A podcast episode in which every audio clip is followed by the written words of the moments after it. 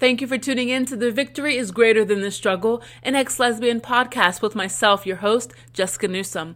So, today we're going to be talking about faith, right? So, faith you probably say, you know what? Yeah, I know. Like faith is believing in the stuff that you don't see and just hoping that, you know, it's all going to come together and God's going to do it. God's going to work in your favor. Pump the brakes, okay?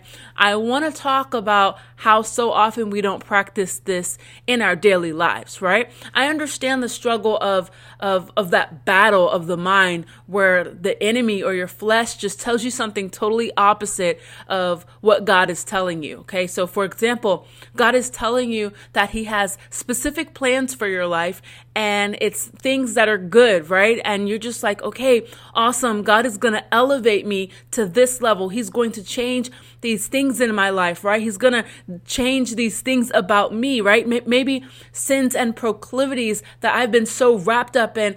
God gave me a promise. Maybe it was via a dream, right? God speaks to me through my dreams all the time. Maybe it was through words of affirmation. Maybe you just felt it on the inside of you and then someone just uh, affirmed that uh, uh, that that tug that God was already pulling on you about, okay?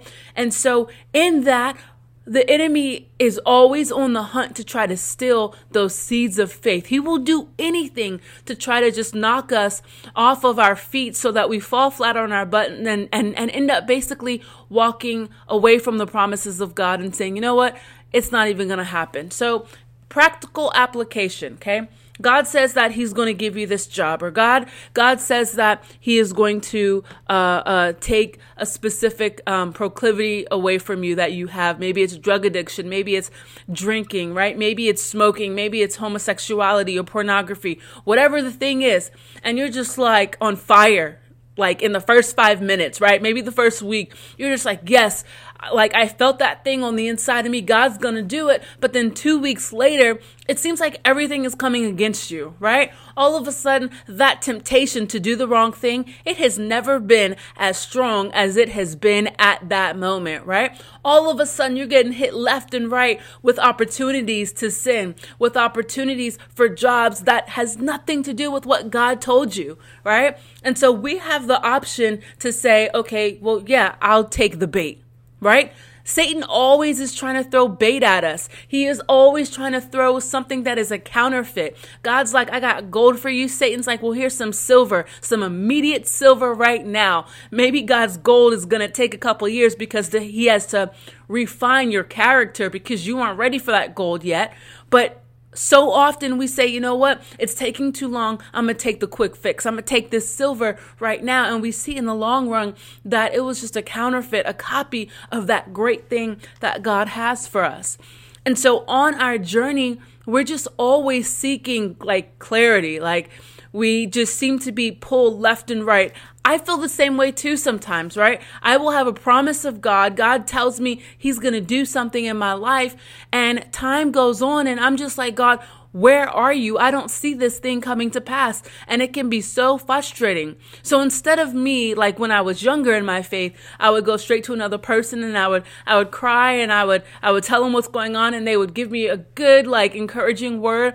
That's awesome. But we have to begin to grow in our faith read the word of God. Why? Because Romans 10 17 it says this So faith comes from hearing, and hearing through the word of Christ. Faith comes it faith is strengthened in us as we read the word of God right?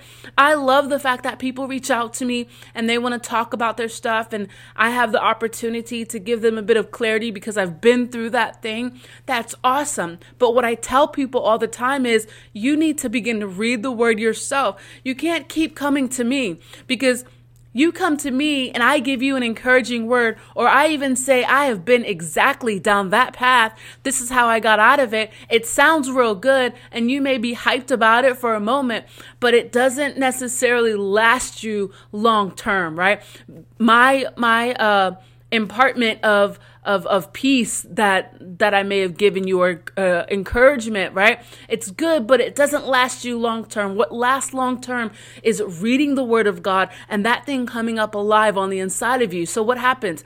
We're reading the Word of God daily, right? And we're just like we're we're just like God, give me understanding of your word, and He just begins to impart that thing on the inside of you. So when you begin to struggle in your faith, Scripture just starts popping up, right? And God Himself, the Holy Spirit, begins to encourage you, and that thing lasts. It lasts a lot longer than a word of encouragement from someone else. It lasts a lot longer than than than a prayer from a prayer partner that I go up and get every Sunday, right?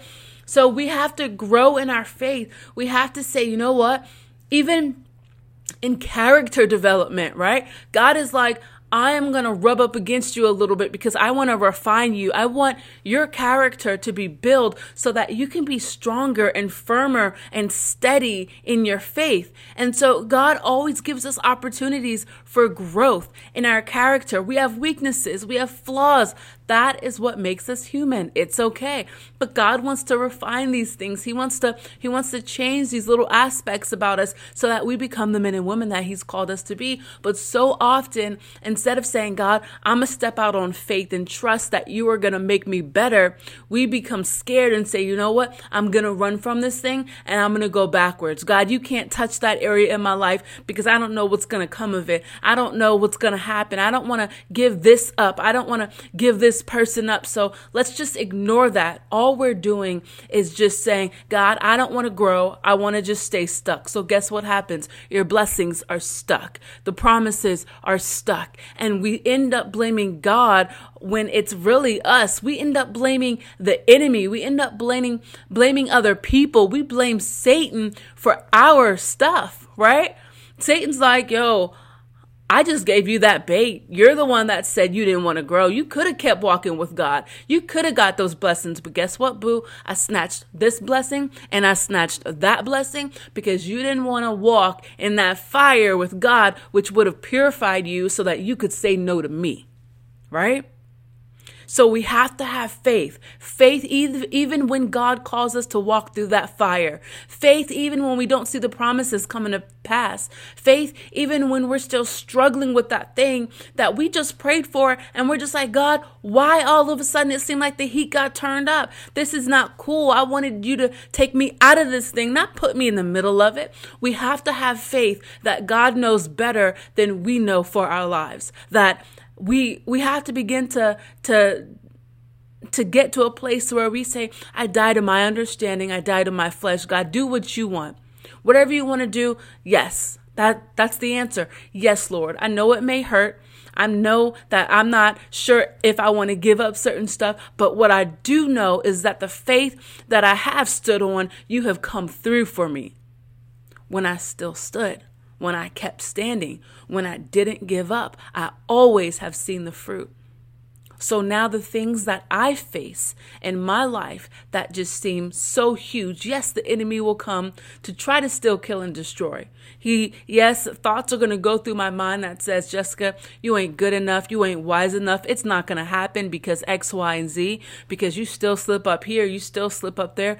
But guess what? I have faith that I will overcome. Why? Because I've seen God do it before. I know that he'll do it again. Not just because, not, not because I'm perfect, because I'm not, but because I always lean on Him for His clarity, His understanding. Even when I can't see, even when all hell is breaking loose, I still keep my hand in His and I say, God, I'm terrified, but I know that you've got me. And every single time, there has not been one time that I have not seen God work in my favor when I held on to his unchanging hand. And I encourage you in that.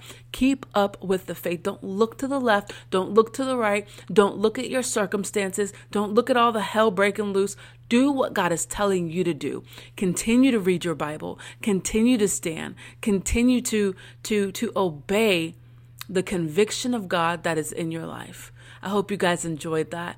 As usual, please rate, review, subscribe to this podcast. If you're checking me out on Facebook, please share and like it. If you're checking me out on YouTube, please subscribe and share this. I love you guys. Thank you for tuning in to The Victory is Greater Than the Struggle, an ex lesbian podcast with myself, your host, Jessica Newsom.